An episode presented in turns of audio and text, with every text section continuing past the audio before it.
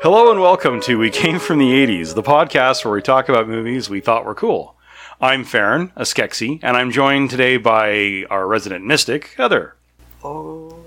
We're doing The Dark Crystal today, and it premiered on the 17th of December, 1982. Uh, it was directed by Jim Henson and Frank Oz. Frank Oz, you, you know, he's uh, most notably Yoda. He did the voice and the uh, and the puppetry for Yoda, but here, as we discovered, quite to our surprise, he just does puppetry, no voices. It was written by David Odell and Jim Henson, and it stars Jim Henson, Catherine Mullen, Frank Oz. I kind of feel bad. I just sort of went through the you know the quick IMDb. I didn't I didn't you know the IMDb entry, so Hmm. that's how I listed starring. But those are just the puppeteers; they're not the voices. So I should probably go back and in any case, you know, by all Edit- means, edit look it some up. voices Whatever. later, yeah. So it was rated PG, which is not surprising. This is not a G film. Like it's a kids film, but it's like we talked about yesterday. Like kids films got kind of intense in the 80s. This one was made on a budget of 15 million, which is shockingly short. I mean, it's the standard 80s It's, budget. it's, yeah, it's your standard 80s budget. If Yeah. you have to guess the budget for an 80s film, you say 15 million. And sometimes I wonder whether that's like a thing among the studios. Like, this is, we estimate it'll cost this much to produce a film and market it and get it out there, unless it's like a marquee tentpole Yes. blockbuster. Standard package, here you go. Yeah. Yeah. And that may be sort of a standard accounting thing, and that's fine. It's sort of like how much does it cost to make a you know, an, how much do we budget for uh, an animated series or a television episode? I mean, it, it may just be that's the way Yep. the studio system worked. But for fifteen million bucks, which is by the way like half of what Temple of Doom was, it made forty one point six million bucks. So it made almost triple its budget. I mean, that's not huge, but you remember it's a kids film. Yeah. And they worked for it. Like, there was Holy shit! Yeah, detail in this. Yeah, like that's the thing. I mean, you know, we complained yesterday when we did uh, Temple of Doom. It was like they missed a detail there, and, and and why didn't they do that? And how come this is here but not there? And these guys for pretty much half the budget, we kept pausing, going, look at that and look at that, and it's like in every scene, Jim Henson said, "Okay, now what?" And one more thing, one more detail. What is it going to be? He, he created a whole world. And it was the whole world, down to the little crawly thing on the plant. Yeah, and, and stuff that like I, I noticed, you know, when they're going down the river, there's this one little creature, and it just barely moves. And if you aren't looking, you don't see. You know, you, you won't see it if you're staring at the two gelflings in the in the canoe. Yeah. you just sort of see it, and it just barely moves. Like just it, it turns its head a few degrees, but it's there. And it probably took some puppeteer a couple days to build that damn thing for a two second shot and yet there it is. Yeah. It fills the world with life. Yeah, it look the world looks alive. It doesn't look like uh, a stage. Like, do you ever see the the the sci-fi miniseries of Dune, the six-hour thing? Uh, parts of it. not- Yeah. So they realized the like I, I watched the because I own it, and I really enjoyed it, and I and I watched the director's commentary. And the one thing it was John Harriman, I think, was the director's name. He'd said we recognized early on that we couldn't make this realistic. We did not have the budget of the David Lynch film. Not that that was especially successful. I but- didn't particularly either. yeah, but so we didn't have that kind of budget, so we decided we would make it operatic, like it was on a stage, like you were watching an opera of Dune. And and I realized once you watch that, you accept it because you don't expect a lot of detail. When you realize you're looking at a stage background and sand in the foreground, you accept the fact that you're watching an opera of Dune, minus the singing, thank God. Um, so so they you excuse them for not having a lot of detail. Yeah. That there aren't little muad'dibs, little sh- you know mice running around in the foreground, Right. Or anything like that.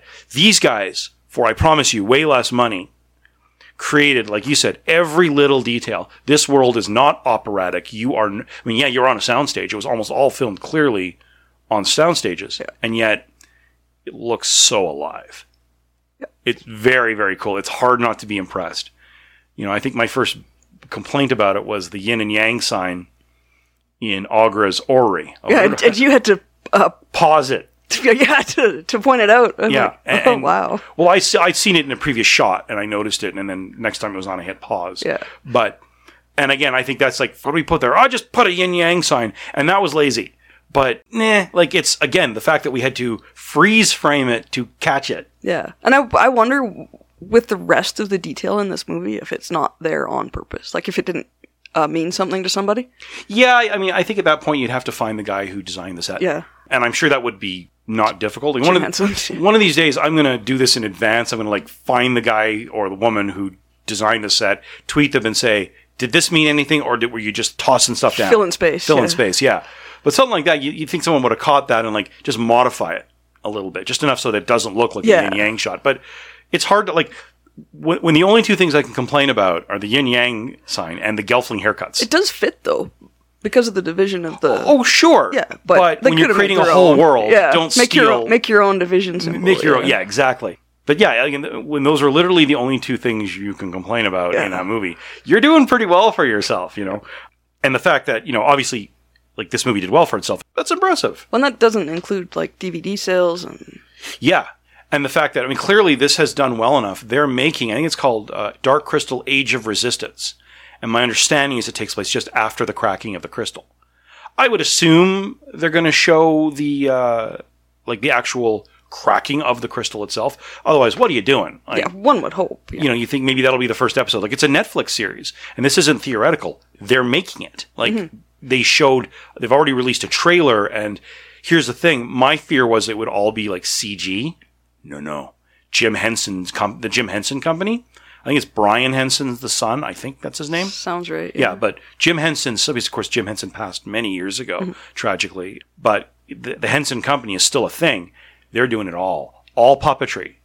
Awesome. But all those little details that bother us, like maybe a little bad, a bad bit of blue screening, that can now go away because now they can throw computer Yeah, editing at it. because this is all all practical effects except for that light at the end, like you said. But when the when the Mystics and the Skeksis merge, was the best they could do Yeah, was, that's what they was to had superimpose two at pieces the of time, yeah. Um, But uh, but now they could just polish the polish it up a little. Yeah, and that's the thing. Like th- when you think like this came out was it I say 82, Yeah. 92, 02, 12, that's 37 years. There are in, there are an entire g- like almost two generations worth of people. I I mean, Eh, generation and a half. Well, like I was a wee little one. I was seven when this came out. There's an entire like the kids who will watch this show w- were not born in the 20th century, let alone 1982. That's it's impressive that they think this is worth going back to. So they must look at DVD slash Blu-ray sales and go, someone watches this. yeah. But I guess even if like, even if the fans of this show, like the average kid who watches this, may never have heard of the film, now they're gonna. Yeah, it's they're gonna have to re-release the film. Well, that's that's easy. Yeah. Like these are always pumping this stuff. Like you can, like I saw at Walmart, I think just last week, uh, it was Labyrinth and the Dark Crystal as a as a double. Oh, really? Because a, f- a few years ago, I was trying to find them, and they- they just didn't.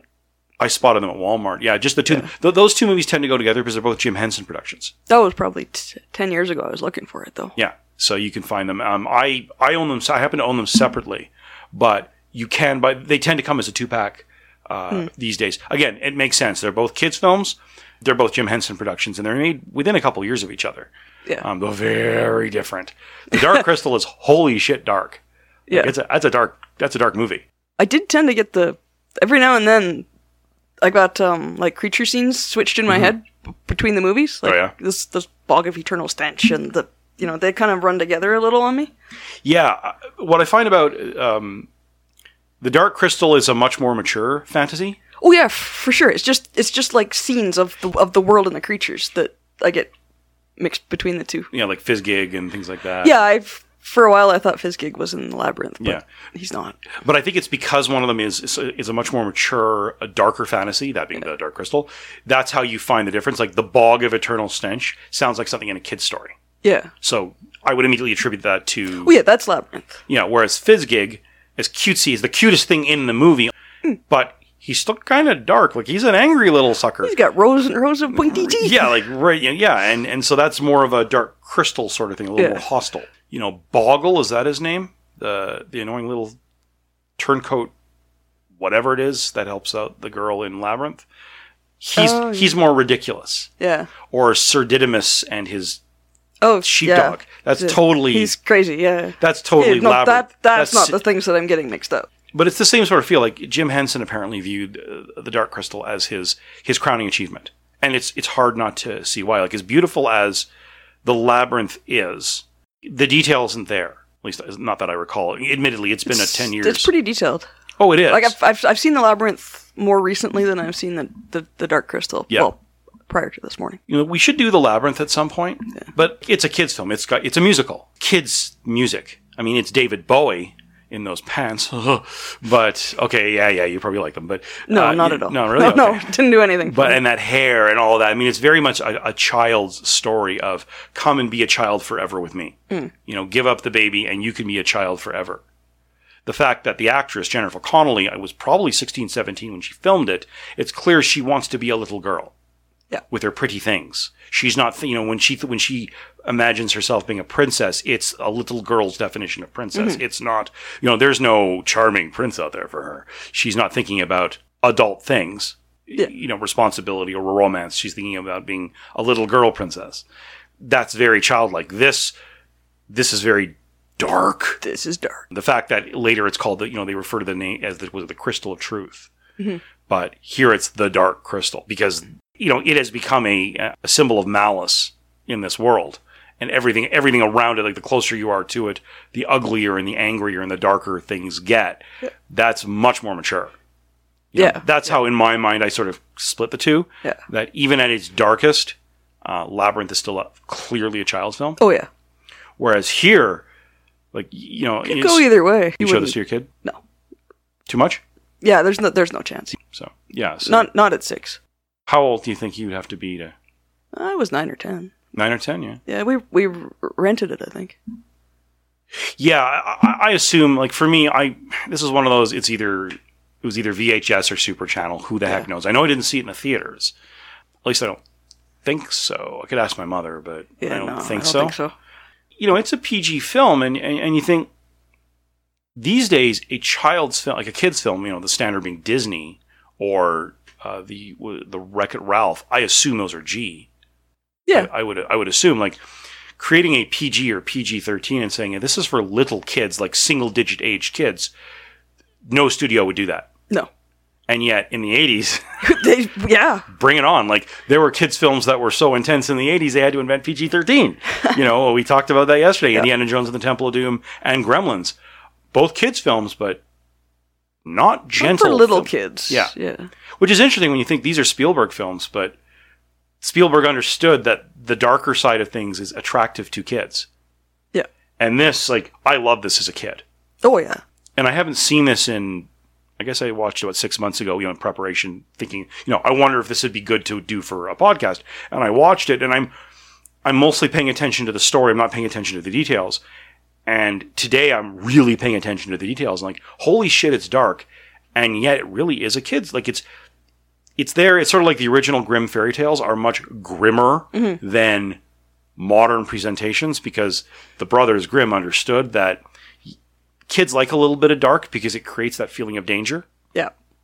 But the the world isn't all. Rainbows and puppies. Yeah, exactly. Wait, it's not. No, sorry. Oh man. shit. If, even the Oh, no. even the six year olds figured that Yeah, out. yeah, I guess so. Yeah. But it's uh, no, it, it, it's it's cool, and it and it like the first scene in the film here. We might as well just start going through it, I Yeah. guess. The first scene is a picture of the castle, and it's dark, and you know the the clouds are sort of rolling over it, and it's desolate, and and, and it, it looks like a cancerous tumor, like sort of like a thorny, I don't know what. Like the castle looks like a thorn bush, grown grown wild and upward. Yeah, but not a healthy one. No, definitely not a healthy one. I just got those um on the ground. The the Oh. well the cavern around it yeah and it will and it, they, they kind of glisten black. yeah and then you get the sort of the the sparkles that move through which is a kick-ass effect when you realize Oh. again that's a practical effect that's was not computers, 1982. you know Yeah. and it's like it's clear this is not a place you go for a summer vacation Yeah. and you know the narrator's got this deep voice and and he speaks in very you know and so the prophecy says like it's very stilted and you know explains what a ruin this world is A thousand years ago, this land was green and good until the crystal cracked. For a single piece was lost, a shard of the crystal. Then strife began. and the Skeksis and you know the you know the arrogance of these people and they crack the crystal and all that. Like it's there's nothing cheerful at all about what they're presenting, and they show these Skeksis and they're these hulking brutes, and they're like you know I, I noted that they have this finery, like this very almost baroque period you know their their the robes and the and the jewelry and, and all this all this crap they're wearing, but it's rotten. Yeah, they're making a, a mockery of it. Yeah, like it's it's moth eaten and it's like they stopped caring. At some point, Rotted. and- it's rotten. Yeah, everything is rotten. And then they shift over to the valley and they show the mystics, and everything about them is very simple.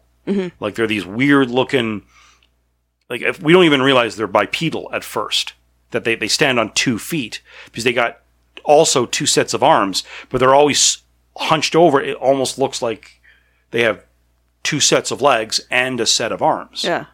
until you realize they're you know that they're sort of they can sort of lean back and they're using both sets of arms to draw. There is a word for it, the, the, the sand drawing, and Buddhists do Yeah. it, and I don't know the name of it unfortunately, but like they're slow, like the Skeksis. If you notice, the Skeksis don't move particularly fast. Yeah. But the, the mystics, they just have simple robes. They're kind of like monks, and everything about them is simple, but they don't look rotten. Like the Skeksis look like as a like as a body, they're like their bodies are falling apart. They're on them. twisted and black and slimy. and- Yeah, and, and well, in some cases slimy, in some cases just dry and rotten, and they're old. Like they're, there's no life to them. Whereas the s- the mystics, as old as they look, they look weathered. But like you look on their face, instead of being like just tufts of unkempt hair, and like it's just there's wrinkles and their patterns. Yeah. It's almost like the patterns they're drawing on the f- on in the sand are shown in their face Yeah. you know and and they're very simple and they're very beautiful and it, it's kind of a neat dichotomy that as puffed up as a- and refined as the skeksis want to present themselves they're rotten and they're classless and they're gross and as unassuming as the mystics are they're very refined Yeah. and they're very classy They're gentle. They're and gentle. Calm. calm yeah Yeah. and and obviously that's that's the point, right? It's sort Oh, of yeah. like it's sort of like um, you know the when you see uh, the good guys wear black instead of white, and the and the bad guys wear white instead of black. It's meant you know it's it's sort of meant to show that the just because you look good doesn't mean you are good. Yeah. I'm gonna look like Saruman. Saruman the On the White. White, yeah. Nothing. Yeah, there ain't nothing white about him. Um, and then you look at Gandalf the Grey, who looks like he probably hasn't washed his clothes in a hundred years, and yet he's the night. He's the purest He's a little dusty. Yeah. yeah, he's the purest guy out there, um, which is kind of neat. And so they show these two scenes, the one with the Skeksis and the ones with the Mystics, and the narrator repeats himself. It's the same words about the cracking of the crystal, but then when he describes the Skeksis versus, oh, hello, Cody. and our dog joins us once again. Um, our own little fizz gig. But, uh, you know, the way they describe the two, it's interesting because the narrator isn't judgmental No. He's just presenting. presenting here's what they are the gentle mystics versus the evil skeksis but at the same time he's not really all other than to say gentle versus evil he doesn't really make a lot of judgment because of course we'll realize at the end of the film that the narrator is one of them and he's both Yeah. yeah spoiler alert the skeksis and the mystics are the are like the crystal they're They, they're they were also split. and of course, I mean that's again, I wonder as adults watching this film whether they clued in right away that this you know, I mean it's pretty obvious when the emperor dies and the master dies. Yeah. It kind of That nails gives it it away. down for you. And then, you know, over the course I think two more Skeksis die. Or Uh, just one the- more. Just the one we're right, the, uh, the, the 'cause scientist. one gets outcast, but it was the cut hand. right, the hand gets 'Cause cut There's, there are two more incidents of the um, of the of the connection. The connection, yeah. It was the cut hand, and then the one that fell in the fire. Right, because And when yeah, that's right. Because and when the then- scientist Skeksis dies, the, the the the mystic just disappears. then in a burst of flame. Yeah. And then yeah, when the chamberlain gets is it the chamberlain that gets hit on the hand? Yeah. Yeah, and then and then it cuts the Yeah, the mystic's hand. crystal hits, cuts the, cham- the the chamberlain's, chamberlain's hand, hand, yeah, and then the mystic's starts hand to bleed, starts in, ex- to bleed. in exactly Yeah. the same spot. They're the same. They're one and the same. And then we don't realize it to the very end when the mystics stand up, and they're huge. Yeah, But then that also goes back to the way the Skeksis dress with those huge things on their back. Yeah. And at first you think it's part of them, like this sort of hunched back. But when they strip Chamberlain bare, he's like you said, he's a pathetic bird. yeah. There's nothing to him Just a naked little scrawny, Scrawny. thing. But they wear all this clothing to bulk themselves out. yeah. But that's what you'd expect from something that is evil to its core. It's skinny and pathetic and dried up and rotten. You know, they feel they have to make themselves puffed out and look good, you know, look big. But once it's exposed and you see through the illusion, There's it's- nothing there. Whereas the mystics, are huge and they're full and they're they're muscular, but they don't need to show it off, so they they, they walk close to the ground, hunched over. Yeah. And they walk with canes when clearly they don't need Don't them. need them. And that's the sort of thing that they don't have to show they're impressive because they are impressive. Yeah. That's stuff that when you're designing them, you sort of sit around the table and think, okay, how are all the ways that we can show them to be different? Like, that's a whiteboard with a lot of points on it. And I appre- again, I appreciate that, that that they took the time. Like, you wonder how many weeks the designers just spent coming up with attributes to say nothing of actual drawn design Yeah. and I really like that. Uh, and that's what really the opening is. It's it's showing the- how pathetic the Skeksis are. You know, you see these decrepit creatures who every day have to show up when the when the sun hits the crystal, so they can get a little bit of energy, so they can, as the narrator says, cheat death. Whereas the mystics don't need that. No. They don't, you know, because they're they're not rotten on the inside as well as the out. And then we get to meet Jen, who's a Gelfling, who has a terrible mullet.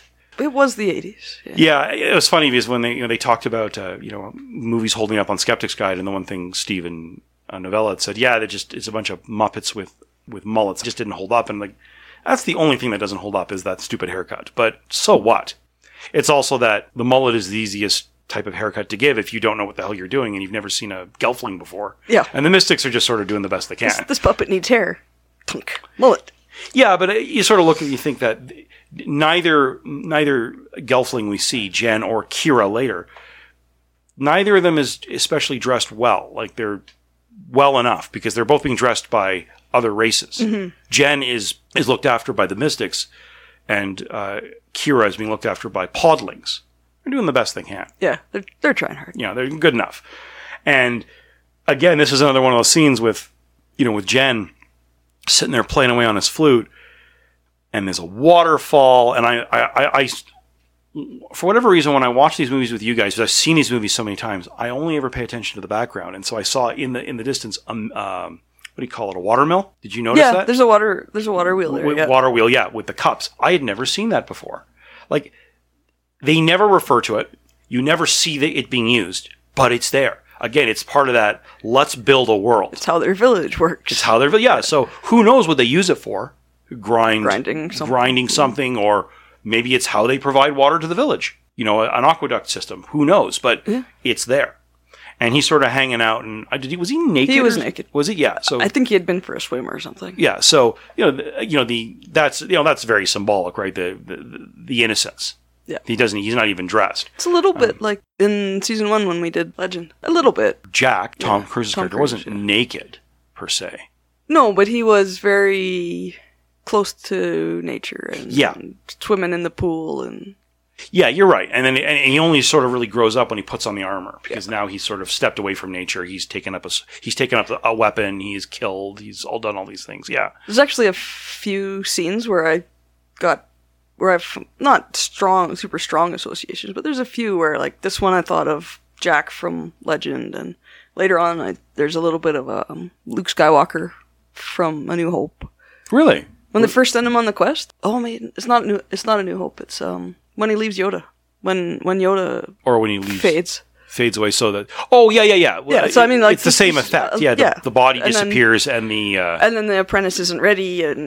and yet he is. Yeah. uh, Well, that's I mean that's a trope, but Yeah, for that's sure. fine. Like there's a book out there. It's called I think it's called The Hero's Journey, and it talks about all these things. And anyone who w- wants to write a serious fantasy novel had damn well better read that book, or really any novel. Like it's just about the journey of the hero and not being ready, and you know not having all the information you need for whatever reason, whether it was withheld intentionally or not. Yeah. Like even the mystic, you know, or the master, re- you know, recognizes I should have told you all this earlier because now you're not because you're not ready.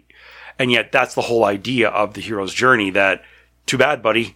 Get get in the game. Yeah, so it's not surprising. It's also, I mean, Jim Henson, they did Yoda. well, yeah. Like that's it's yeah. Frank Oz. It's that same school of it's it's literally the same people, Frank Oz. But yeah, it's uh it's not surprising that you're gonna see connections like Yeah, this. but I mean, even with the hero's journey that we've seen a thousand times, Mm-hmm. and and with the similarities of the other LucasArts and Jim Henson studios, Yeah. and this still stands on its own f- Oh, yeah. for the backgrounds and the effects and the the the it's it's amazing. Well, there's something about practical effects that you just can't beat. Like the one thing I hated about, that I complained about the most a- about, say, the Star Wars prequels is it looks like a video game. Yeah, like the, the one thing about the Battle of Geonosis, which is that desert battle at the end of Episode Two, is that it was all done on computer. Lucas had a made a point of never allowing uh, a set of clone armor to be made. It's all CG, even when it's up close and personal in the third one. It's all CG. Why? Because he could. He thought it was a technical challenge, but it's boring. And then you compare that to the Battle of Hoth from Empire Strikes Oh Back, yeah. where it's people, actually the Norwegian ski patrol, as it turns out. Oh no way. yeah, that's that's who they use. They filmed in Norway. I think that like there's those jackets. That's the Norwegian ski patrol uniform. They just gave him extra sci-fi shit. Wicked. Um, yeah, but it looks so cool because you can see it's people. You know, you can see that it's real humans. They're surrounded by real things, and I love that. And I, you know, the practical is always going to work. That's the one thing I'll give J.J. Abrams credit for. Yeah, there's plenty of CG in those films. Sure, there are, but so much of it is real. Like BB-8, yeah. BB-8's a puppet He is. there's a dude, you know, in green, holding that sucker on the end of a stick. Yes, there are parts where it's remote control, but for the up close and personal, where he has to sort of move, he has to move finely, Yeah. fine, you know, like small movements in, you know, and interact with humans. It's a puppet. Mm-hmm. Practical effects work, yeah. and they work beautifully. He also made a point with Force Awakens of showing in a trailer that they're using film, not digital recording. Good. Yeah, but that shows Yeah. in Force Awakens, whether you like the film or not, it's very clear. I like it more than I liked one, two, and three. Uh, That go- that goes without saying, but yeah, I mean, I, I like the Christmas special more than I like one, two, and three. Okay, that maybe that's going a little far, but um, No, you're, you're not far off. we could totally do that as an episode. Christmas special. The Star Wars Christmas special, we could totally do that. What have I ever done to you? Hey man, you got you got away without watching Rat. But that would be hilarious to do now that I think about it. I think that's totally got to be an we episode. should. So we'll make that episode and release it for Christmas as Yeah. a special. I think we're totally doing that. The practical, you know, the fact that in this movie, everything is a practical effect of just about everything. There's some blue screening because there's only so much you can do. And, but even like the, when they show the scary clouds, it's that standard effect that they've been using since the 50s of ink in water. Mm-hmm. But it looks But it great. works. It works beautifully. And you know what? N- No one's ever managed that on CG. And when they do it in CG, you know what they're doing? They're replicating ink, in in water. water. So why not just do then ink in water? yeah. At some point, we're going to do Flash Gordon. All their effects are practical, Yeah. badly on purpose, but you could still appreciate the you know the palpability of it. You can almost touch the stuff, and I love that. Like you could go and visit the Mystics Village. You could go there. I mean, it'd be weird, and there'd be holes in the ground for the puppeteers. Yeah, but still. you could go there. You could touch one of those mystics. You could, you know, that sand design on the ground. That's not CG. Somebody some built poor that. some poor bastard sat there with colored sand and made that thing. You got to appreciate that. It's pretty impressive, A- and I really like that. And so. the- A storm picks up and Jen heads back to see the master, and that's a beautiful scene with the music. And you see him running along the. I- I- They called him. they call him. Is that what it was? That's the first time we hear the big. Yeah. Oh, yeah. Okay, I- that's right. But there's something just so beautiful about that. The wind, because it's the begin, the storm is coming, Mm. which of course is symbolic. The wind is going. There's not yet any rain, but you can see the mystics sort of shutting down their activities because they're going to head inside out of the rain. And you see him sort of moving along, and, and you really get the sense that you're walking through a world Yeah, it's, it's for sure. so yeah. cool. Um, and he meets the mystic, and I like that the mystic's bed. I don't know why, but I was fixated on that bed. It's a cool bed. It, it, it, that it's, a it's a yeah. platform. It's like uh you know what it reminds me of. You know those those wooden um, those wooden chairs you get out in the country, like these big ass wooden chairs. Well, the Adirondack ones. Is is that what they're? The slats and the. yes, yes. It reminded me of that, and that the, he leans on it and puts his chin down on this platform, like it's it's not a bed the way you and I would think of. It looks like almost like a massage table. Yeah. yeah, but it's built for his shape, not ours. Yes. Yeah. But that's that's again that's a detail when they could have simply made a bed. Put a bed there. Yeah. Because the Skeksis, it's this big ornate four poster monstrosity of a bed. Despite the fact that that would not be comfortable with those things coming out of their backs. And it's but it's like they they hold on to that because it's a reminder of what they once were, like their shitty clothing that was clearly very impressive a thousand years ago. They're going through the motions, whereas these guys, no, this is just more comfortable because it's it, it's built to our form yeah.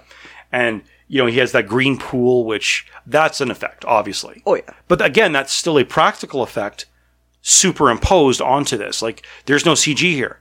CG could not have pulled off the crystal coming out of the water No. or the picture of Olgra's orrery. That's what it's called. The orrery. That's the spinning, the, the, the, spinning s- planets. the solar It's system. Orrery. O R R E R Y. Orrery. Like he shows what that looks like from the outside, which looks like this big greenhouse. But again, they had to build that and then superimpose it. So yeah, there's computer effects in here, but it's only integrating one practical effect with another. Yeah. And he sort of explains to him, "Yeah, I got some bad news for you. You got to fulfill this prophecy." And yeah, I should have told you earlier. Sorry, dude. Kind of snuck up on me. Yeah. I'm old. What do you want? Yeah, it's not like I didn't know a thousand years was coming for a thousand years, but which makes you wonder whether he's lying when he says, "I should have told you this earlier." Yeah, you sort of wonder whether the mystic knew this is like this is again part of the hero's journey. It's like you're gonna have to figure some of this out on your own, big guy. And I like that. I really think that's kind of cool.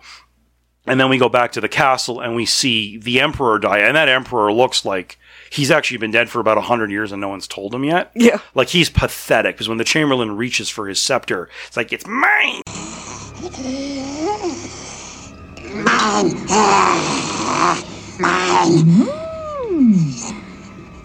Mine. Mine. And I'll put in the dead yet. he sounds there's nothing scary about him. He, these guys, like with the, even the the guy who becomes emperor, the one they seem to me pathetic, Yeah. pitiable.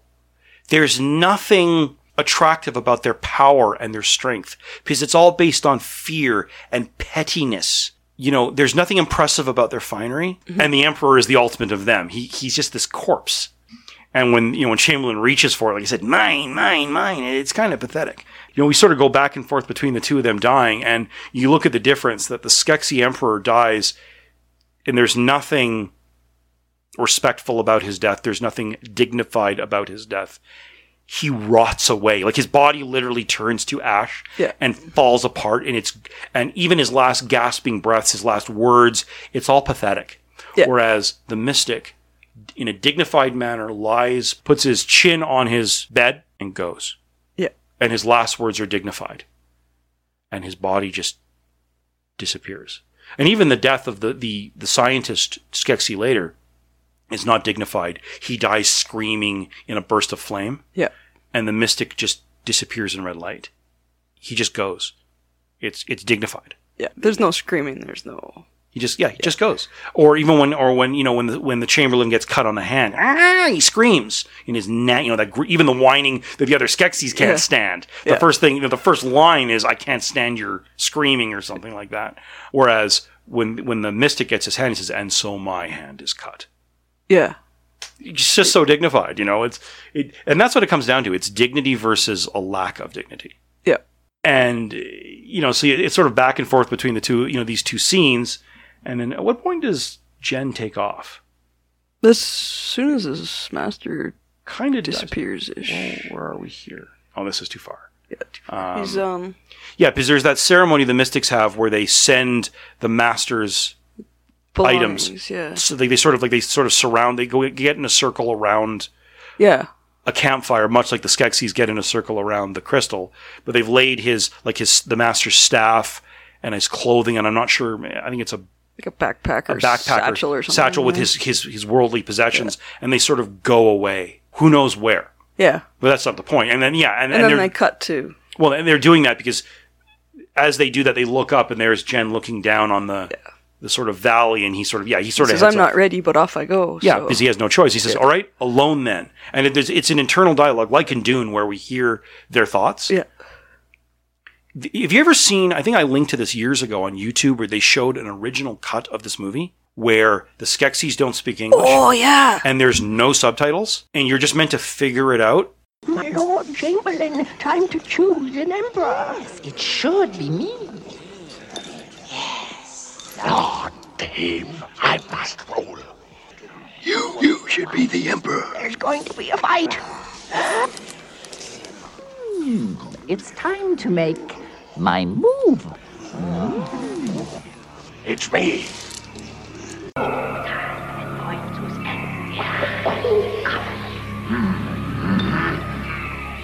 Archistes potas.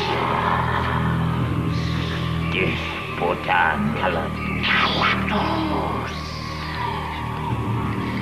Estiamoy. Kalki. Now, I happen to like this better, but that's creepy. And as I recall, there's no in your head narration. We don't get to hear Jen's thoughts. Hmm.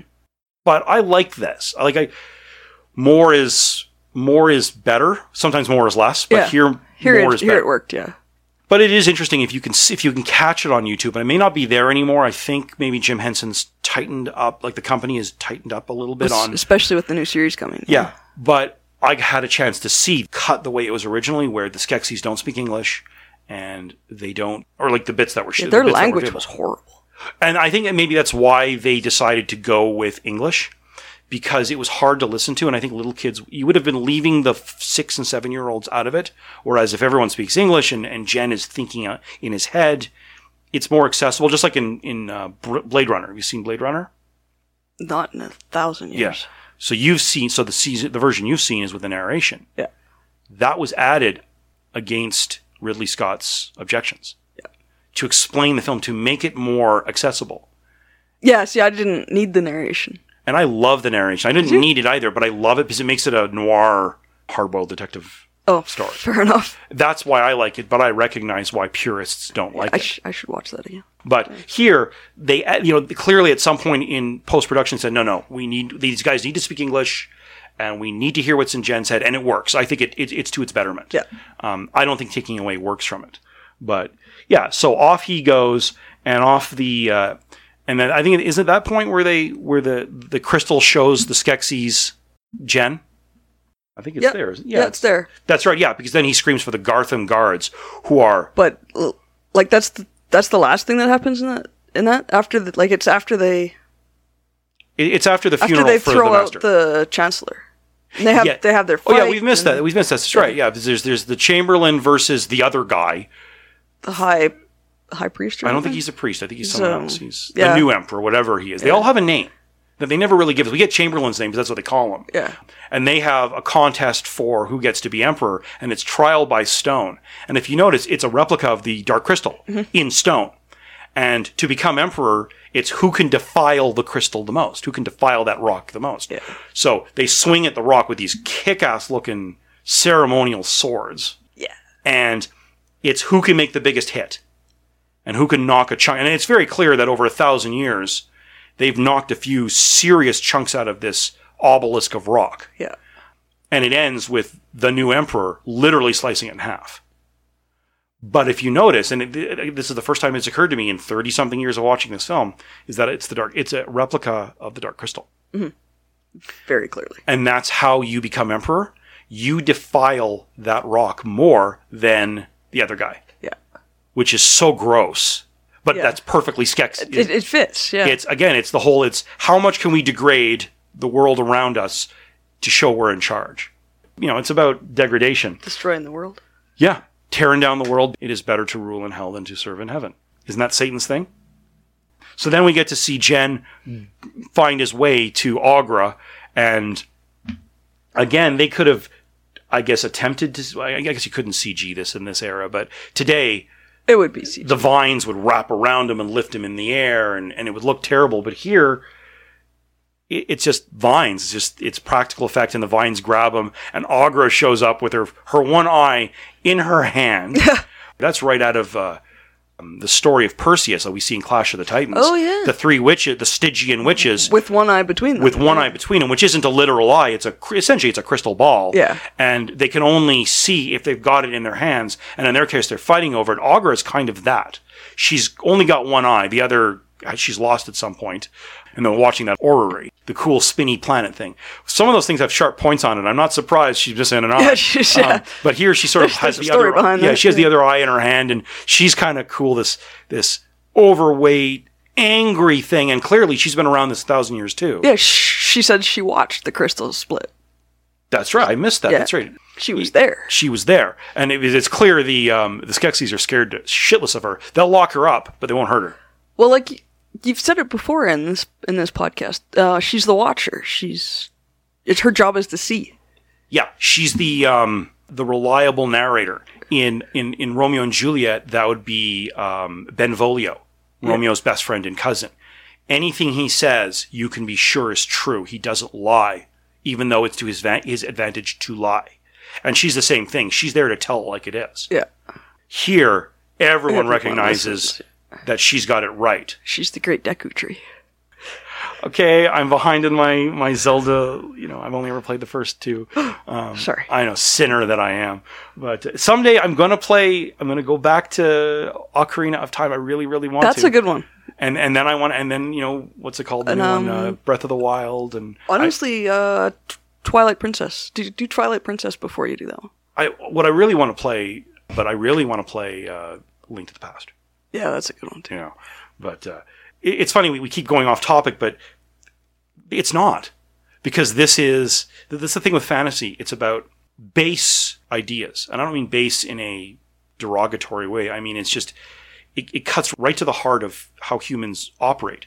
We use myth, and there's a reason why heroes are the same everywhere.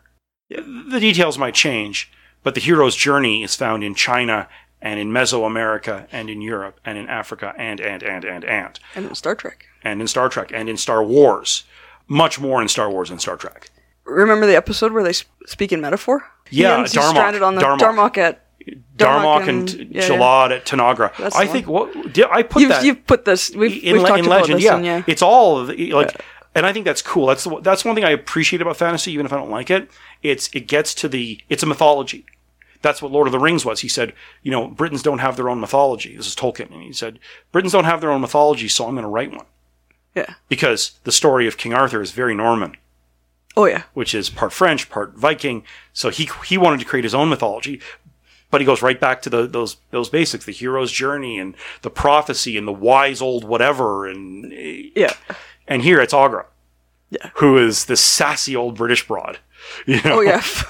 done by Frank Oz. That's Frank yeah Oz. that's puppetry. Frank Oz. Yeah. And yeah, so once she realizes what he is, I like how she just looks at she just looks at the vines. Yeah, let him go, or no, drop him. Thud. yeah.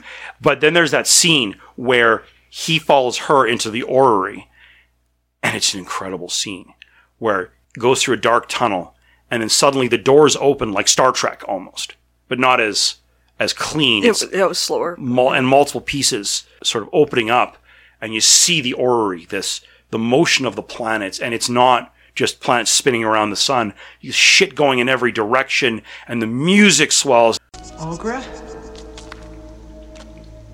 Agra?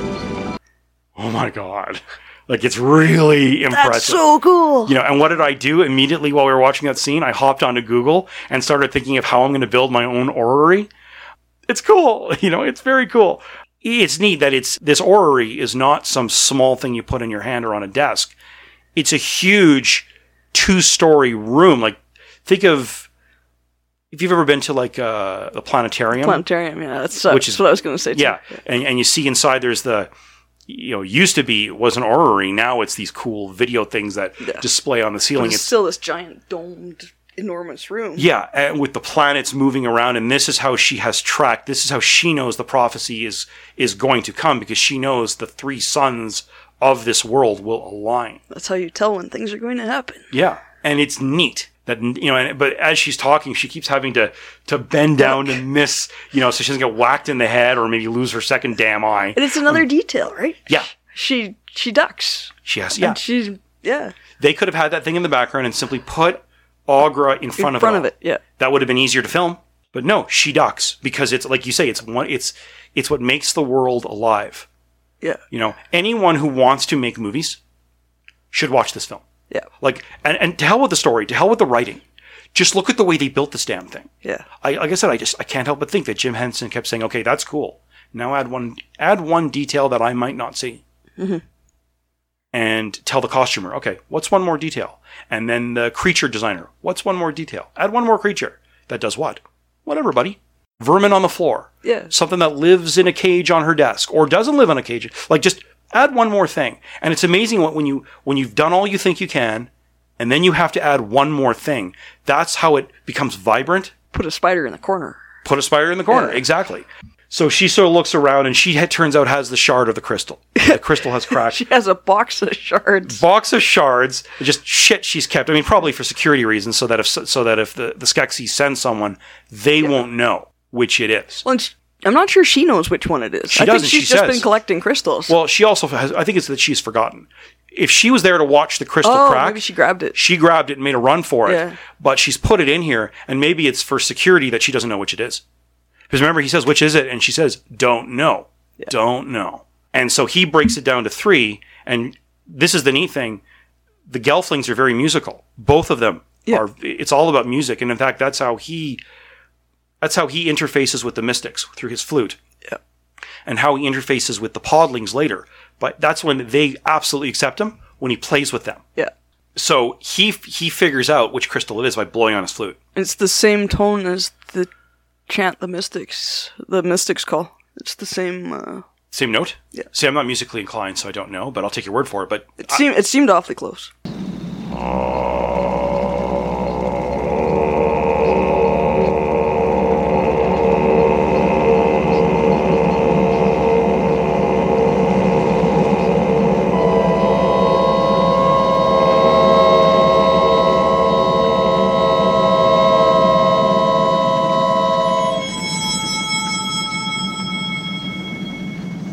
so it lights up, and he realizes which one it is, and then immediately the Gartham come. The thing is, the Gartham can't track Gelflings; they can track the crystal though, because it, because they're not on him until he finds the crystal. Yeah, as soon as the crystal activates, they come in, yeah. Yeah, and that's the thing. He has to activate the crystal because the crystal's been there for a thousand years. It's probably been sitting in that bin o- for a thousand years as she finds other crystals and drops them in and hopes Yeah. she forgets which is the real one. Yeah. But it's, but the minute he he activates it, lights it up with his his flute, they're on. So maybe they've been waiting outside because he's there for quite some time. We see that time passes and he's sort of going through the crystals and maybe it's been a few hours and she keeps saying, "You don't have the taking too time. long." Get moving." And, and I, you know, that's cool. Uh, so the Gartham come. He makes a run for it. She attacks the Gartham. They could probably slice her in twenty pieces, but the Skeksis are afraid. So are the Gartham. Yeah. And she's also just very unafraid. Like she's, Oh, yeah, she's doesn't not take shit taking from- any of their yeah, shit. Yeah, uh, and so she gets hauled off, and then that's when the Mystics realize it's time to Mm-hmm. get moving. And I, you know, this is where I started to realize I, I think the valley, like at one end is the Mystics and the other end is the castle. I think that's it. Yeah. Like this is not a huge world. They're not hauling ass across a continent. They're hauling ass across a valley. And the closer they get to the castle, the desert, the more desolate it becomes. Mm-hmm. They're not walking far. But yeah, so they sort of head up, and she heads off, and, or sorry, Jen heads off, and this is where he encounters Kira, Yeah. who is another Gelfling. Goes through that crazy slide escape patch thing and, Yeah, that's right. And spits him out in this well, he winds up in the swamp. jungle swamp. yeah, thing. swamp, and then she sort of steps in. That's right. This is the Oh, first Fizgig scares him and he falls in the falls in the Falls in swamp. the yeah, swamp. Fizgig, Falls the in the- coolest pet that we want. It's a little bundle of fur with more teeth than any six dogs you know.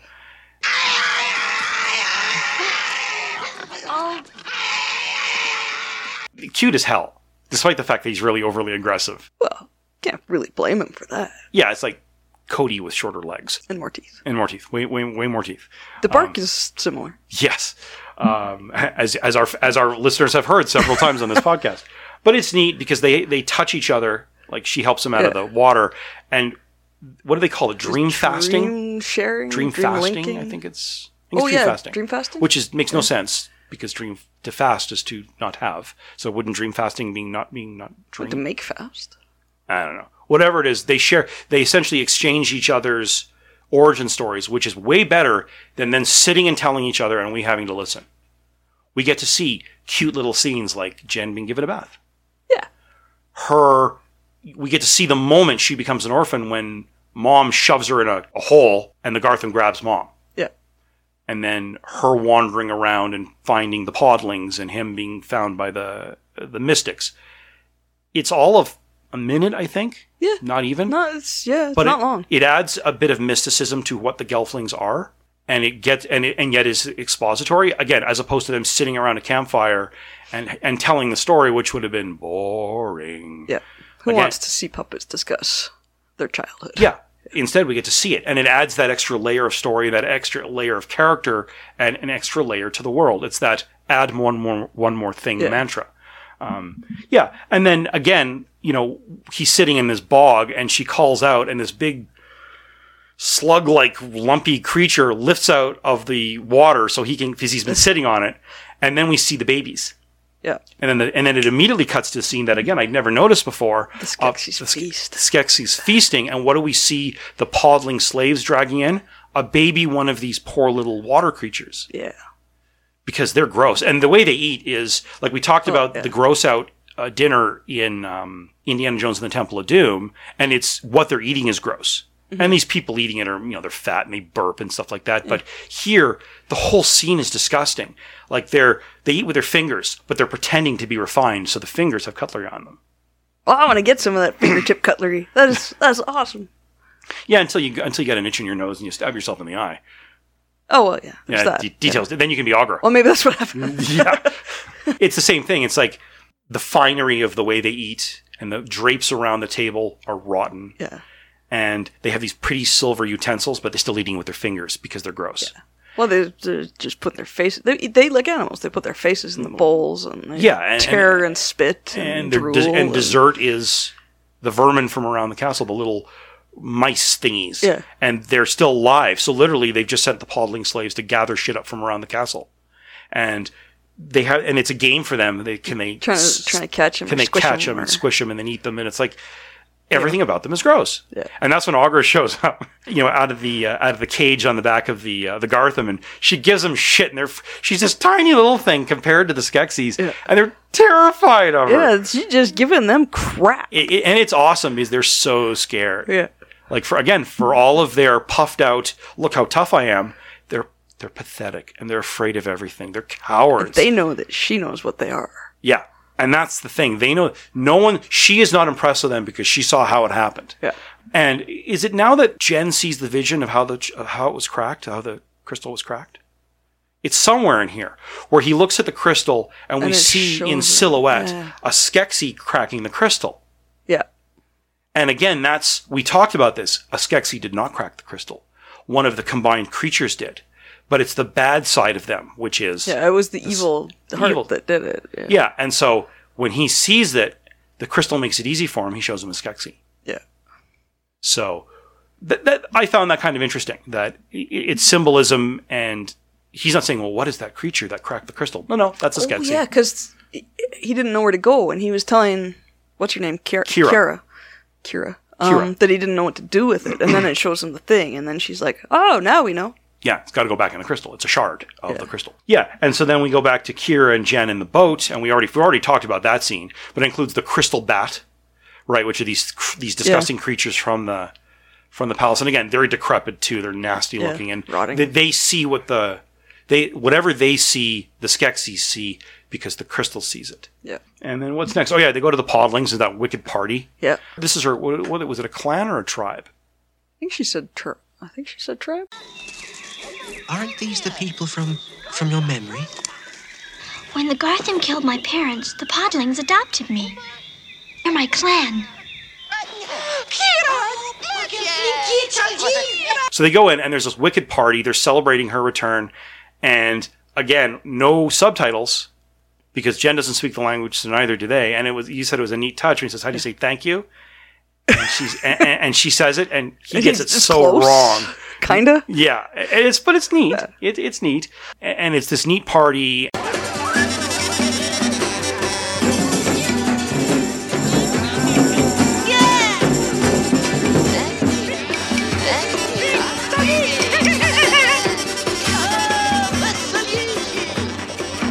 and we see that Fizgig goes and cuddles right up to the podlings. He doesn't bark at them at all, sort of like Cody once he gets over barking at you. He's right in there. Uh, and then, down in Fraggle Rock. yeah, and that's the thing. They do look like Fraggles, don't they? So, yeah, the Gartham come because, again, they're tracking the crystal Crystal. Yeah. and they wind up kidnapping a lot of these these podlings because they use them as slaves. Have we already seen the essence thing? Is that No, come- that's that's later. That's af- after. Right. So they escape, and that's where they come across the next morning. Like Jen and, and Kira come across the old ruins of the like the the Gelfling ruins, which includes a throne. Yeah. And if you notice from the uh, the hieroglyphs, the Gelflings did not have kings; they had queens. Yeah. Well, they're the ones with wings after all. So, and the Chamberlain, who of course we we sort of brushed over that that when he lost the trial by stone, they stripped him of everything and threw him out, and he's been tracking the Gelflings ever since. In fact, when Was he tracking them, or Yeah. did he just come across them? In the no, room? he tracks them. Oh, Part of it is he's probably following the Garthams because the first time they we encounter the, the first time Chamberlain encounters them is when they raid the Podling village, and he stops the Gartham guard from attacking the Gelflings. He gets in their way, and then he follows them and he tracks them into the Gelfling settlement. And he says, "Look, we can live in peace. Just come with me." When it's pretty clear what he wants stranger danger. he wants to turn them in so he can regain his robes and his position in the castle, which of course is exactly what happens. Yep. You know, later on in the film. So we learn that Kira is illiterate, but the mystics have taught, and it's it's still the best description of what is writing. It's words that stay. I like that. That's yeah. still the best description I can think of Yep. for what is writing. It's words that stay. You know, we learn that this is when we learn the prophecy. He reads the prophecy, which is when the three suns align, a gelfling by gelfling hand, a you know they'll put Yeah, the shard that back in the which was crystal. Split will be restored or something. Yeah, and, and everything will come together. Just look at this. That that looks just like the shard. What does it mean? And what are those funny marks? Oh, this is all writing. What's writing? Words that stay. My master taught me. Oh, When single shines the triple sun, what was sundered and undone shall be whole, the two made one, by Gelfling hand or else by none. And it's pretty clear at this point, if you didn't already know, the mystics and the Skep- Skeksis are somehow connected. They are somehow they are one. Yeah. Uh, we'll literally learn. I mean, at this point, we've figured out it's one per one. It's one for one. Each of these creatures has split into two. Yeah. Right. Then there's the essence. We get to see what they Then do with there's the podlings. essence, yeah. Is that they expose them to the light of the dark crystal, and it sucks the essence, which looks like this milky shit. I don't know what it is. I think it looks probably just milk. I would guess watered down milk, and it comes out of the podlings, and the emperor only the emperor can drink it, and it, it's meant to make him young again Restores his youth for, for a few seconds. for a few seconds But if you notice, even the scientist guy says it has always worked before. with Gelfling. But I think it had worked before with the podlings. I think that's his implication. Because every one of these guys had, every one of these podling slaves had to be drained. Yeah, So I think it's just that it doesn't work now because we're so close to the end. there, he does say it works better with Gelfling though. Oh yeah, absolutely. But, But yeah, of course, you're there right. are no Gelflings left. I mean, these are the last two. When when Kira w- and and Jen were young, the last of the Gelfling villages was wiped out. Yeah, And by the look of the settlement they were at, it had been hundreds of years since there was a Gelfling city, kingdom, whatever. Mm-hmm. Clearly, the Gelflings have been scattered, and the the hunted Gartham has them. spent the, Yeah. you know every time since hunting down these small villages. So you know the emperor's not happy that the, the it essence only, it only doesn't- lasted a minute. it only lasted a minute, yeah. Um, but we get to see how cruel this scientist is, all these creatures he has in cages. And he himself clearly has looked into the crystal one too many times because he has a monocle where his eye used to be. Yeah. And it's this bright white, like, that's a camera effect that they probably put a light in the eye of this puppet and it just comes out as just pure white. yeah, And so I guess the idea is and that every time he opens the reflector, it gets brighter. window it- yeah. gleams. Yeah, Yeah. So clearly what it is is this guy looked into the crystal. Over a thousand years, he's looked too many times into the crystal. yeah, burned one Um, out. yeah, And then yeah, so then Jen and Kira get on those cool she calls the Landstrider. Lance Riders. Is that what they're called? Yeah, so. and they're just good, like they're actually just humans in suits. Yeah. but they're cool as hell looking they're with the the sort of the walrus looking face. and the mosquito sucker thing. yeah, and then they're they're on stilts essentially. They're four. Yeah. They're they're they're quadrupeds. They're four four legged things, but they're on um, stilts. They're people on stilts. Yeah. yeah, they're they're creatures on long legs, and so they sort of charge. That, that's how they arrive at the at the castle. They help free the podlings from his village. The poor Lance Riders both die. Yeah. they we- went on fighting though. Oh yeah, but it's like it's kind of brutal. Like they're snapped and their legs break, though we don't see that. Though it's Yeah. pretty clear. One of them falls over the cliff, and the other one Right, gets yeah, eaten. because he gets on top of the Gartham, and the Gartham are these. We haven't described them. They they're like cockroach slash lobsters, but they're round the beetles. Yeah, beetles. Yeah, b- beetles, but big they nasty.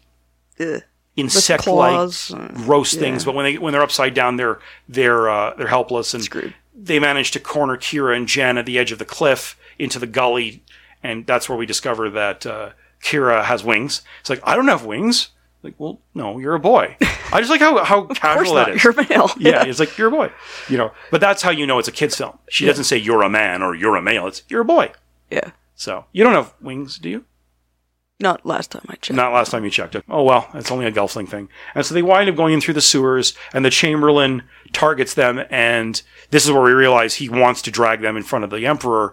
He gets sta- that- and that's where he gets stabbed with the uh, Yeah. the shard. And then, and any doubt that it's one to one between the Skeksis and Mystics, that's. But again, the Chamberlain shrieks and gets angry and collapses a ceiling just for the terminity of being hit. And the Mystic says, and so my hand is cut as well. Like dignity versus lack of dignity. Yeah. And yeah, so Kira gets dragged off to the Emperor. The Emperor gives Chamberlain exactly what he wanted without ever Reinstates the asking. Chamberlain, yeah. Yeah, he, he reinstates him. Kira gets dragged off to get the essence sucked out of her. That goes super well for the uh, uh, for the scientist because she can speak. She speaks animal, and convinces all the animals to rise up and Yeah, toss that bastard But- into the. as she's being de-essenced, um, yeah, he does get some of the essence out of her. Jen calls to her, and she hears him Right. somehow. Well, it's a big And echoey she- castle. Yeah, and then she starts to fight a little bit, and then Augur says, Right. "Call the animal." Call the animals. That's right. Yeah, because she's she's one few few seconds away. She's from, in a cage. Yeah. Yeah. And uh, it sort of makes you wonder what the scientist was going to do with, do with Augur. It's not like he, he's a, he's afraid of her. He had so- her eye on the table. I think she had her eye on the table, or maybe he did. I don't know. yeah, who knows? Maybe he plucked it out. That's not a scene I want to see. No, I give me your eye. Just as glad I didn't find out how that got there. yeah, I think we're all happier that way. But yeah, and yeah, so the scientist takes a tumble out the, the castle has a shaft through the middle, at the bottom of which is where the crystal is. Yeah. and no, sorry, the It's top the re- of which the top of which is yeah, the and they crystal. have a He's underneath. reflector crystal at the bottom in his That's lair, right. and they 'Cause it's- open the thing in the Yeah, and below them is, is lava. And so he gets pushed out and into the lava he goes, and again, screaming and flailing and being a bastard. And then and then the mystic just in a, in dignity and silence, poof, he's gone. We get to see slowly the the mystics approaching, and we made this comment a few times that just the scene with the mystics moving, you could put dark crystal above them, and that could be a poster yeah.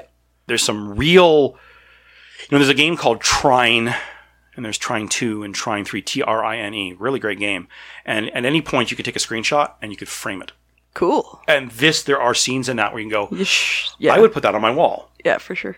and so we finally see them approach the castle and the gartham get in their way and they have the the most unbeatable cell phone password ever oh Yeah.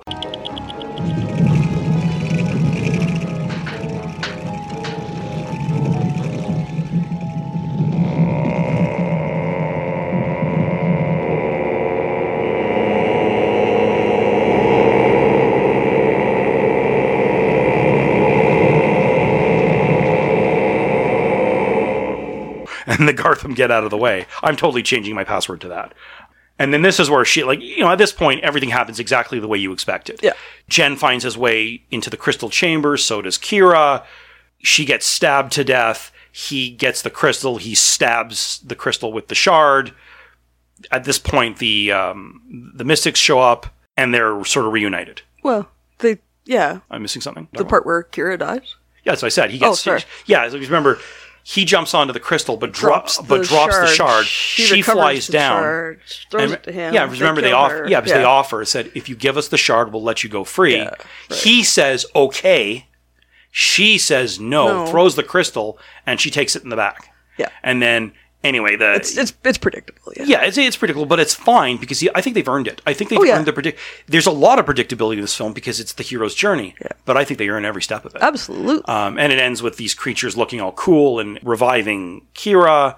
And the castle, you know, as this is all happening, the castle has crumbled around them, or the skin of the castle. Yeah. And underneath it, everything's white and glowy. And actually, I think it's where the effects failed them because, yes, they're standing on a, you know, they're standing Like at one point, you see Agra standing on a white balcony with white walls in the background, and it looks like it's blue. It's it's blue screen, and it probably was. probably was. But you know, who knows if they tried to build that and shine lights in from the back, and maybe it just didn't work with film. Yeah. You know, it's the one thing where film fails you. There's certain things you simply can't do. Sort of like why in film, when you look at a, a cathode ray tube TV, that's the old TVs, why you always have the lines because that's just the way it works. That's the way it works. you know, it's just the way video works with video. It's what are you going to do? At this point, the creatures, I'm not sure what they're called. Like one of them talks to whatever Oh. the, the conjoined creatures yeah. talks to Jen and Kira. There's a name for it. It'll be in the it'll be in the credits, and that's where we realize that it's the narrator's voice. Yeah. And now the prophecy is fulfilled. It's these creatures who have been narrating their own story. We didn't realize it. Yeah. That's a super nice touch. Yeah. And then he says, "Use the crystal of truth to make the world To make your world make light." your world light." And they sort of float off, like they sort of fly off into the sky because they're ethereal, like they're ghosts. They're not solid. Yeah. And that's kind of it. And the li- I mean, we see that the slave podlings regain their Their eyes come back. their to eyes come normal. back. They they aren't zombies anymore. And then you look, you sort of it's sort of you sort of look out. You, you get to see a, a vision, same as the very first shot of the film, with the valley where the uh, where the castle is. But now the castle is white, and that canyon has been filled in. It's a beautiful river. Everything is green and beautiful. It's actually just like in Temple of Doom when you find the Indian village. It's it looks like someone dropped it. Someone it looks like someone nuked it. Yeah. And at the end of the film, everything's green and beautiful Life was restored. life was restored. Again, it, it, predictable, but I can totally live with it. Oh yeah. For the effects and the puppetry, I, I don't even care that it's a, a story I've heard a thousand times. Yeah. A story, a story heard a thousand times is worth listening to the thousand and first if it's well told. Yeah. Exactly. And yeah, and that's the film. Like, so now that you've come, like, this is the first time you've seen it in a while. Oh, like last time I saw it, I think I was still living at home. So. That's a that's a while now. So, yeah, you know. So what do you think? it's still one of my favorites. Yeah, Yeah. Like I. you think it holds up? Yeah, I think so. You can't beat the effects even today. Like I mean, s- like you said, some of the green screen stuff, but What are you gonna do? the puppetry and the and the world building is is beyond anything. Yeah, this is. I can't think of a puppet. Sh- I mean, the Muppets, which of course is also Jim Henson, Yeah. was always very cool, but it's also much simpler. This, they just, it's like Jim Henson said, dial it up to eleven. Yeah, it's it's the world building that I appreciate in this. Yeah, absolutely. I am. I'm super excited to see Dark, uh, the Dark Crystal: Age of Resistance, which is this Netflix series, specifically because it's it's Jim Henson's company. It's the Jim Henson company doing it, and it's all puppetry. They have promised this. Yeah, and that's what gets me because there was a sequel planned, and all through the '90s and the 2000s, they tried to make the sequel. And it kept getting delayed, and the cost. And they said, "Well, maybe we'll do it animated, or maybe we'll do it CG." And the script kept, you know, moving on and on and on, and it just never happened. And then in 2012, they released it as a comic called I don't even remember what it's called, Dark Age of Power, or whatever. It takes place after this. Like it, it, it's a sequel. It came out as a comic. I could care less. I want to see the puppetry. You know, it's funny because people say, "Well, I don't like watching uh, you know movies about puppets because it's." I've heard this. I've heard friends say this. I don't want to watch things about puppets because it's not realistic. Puppets aren't meant to be realistic. It's like kabuki theater Yeah, you don't go to see kabuki theater in its over dramatic you know the masks and the hands waving it's you know a weird type of japanese theater you don't go see that or opera because it's realistic yeah, you're watching an art form just like why must cartoons be realistic looking why not be cool like uh, as much as i didn't like the clone wars cartoons i liked the style yeah, it's just let's have fun with this and that's why i, I appreciate puppetry it's it is its own art form i think what it is is people especially fantasy and sci-fi and comic book fans and all those sorts they see the marvel movies and to a lesser extent the grimdark dc movies and they try to be as realistic as possible especially the marvel movies Yeah. everything has to be grounded in reality and so that's what they expect everything to be but why why can't you enjoy puppetry you know what i mean like because they do it so well yep, you know, so you sort of accept it for what it is, and nothing wrong with puppetry. And I'm thrilled that a new generation is going to have a chance to appreciate that. yeah, for sure. And there'll be people who say, "Well, why didn't they just do it CG?" Like you're missing the point. You're kind of missing the point. Yeah. 'Cause if so- puppetry is the art form, if you make it CG, that's not puppetry. Yeah, exactly. So, and there we go. We managed three of them this weekend in accordance with the prophecy, and we can move on from there. See, it works for everything. It works for everything.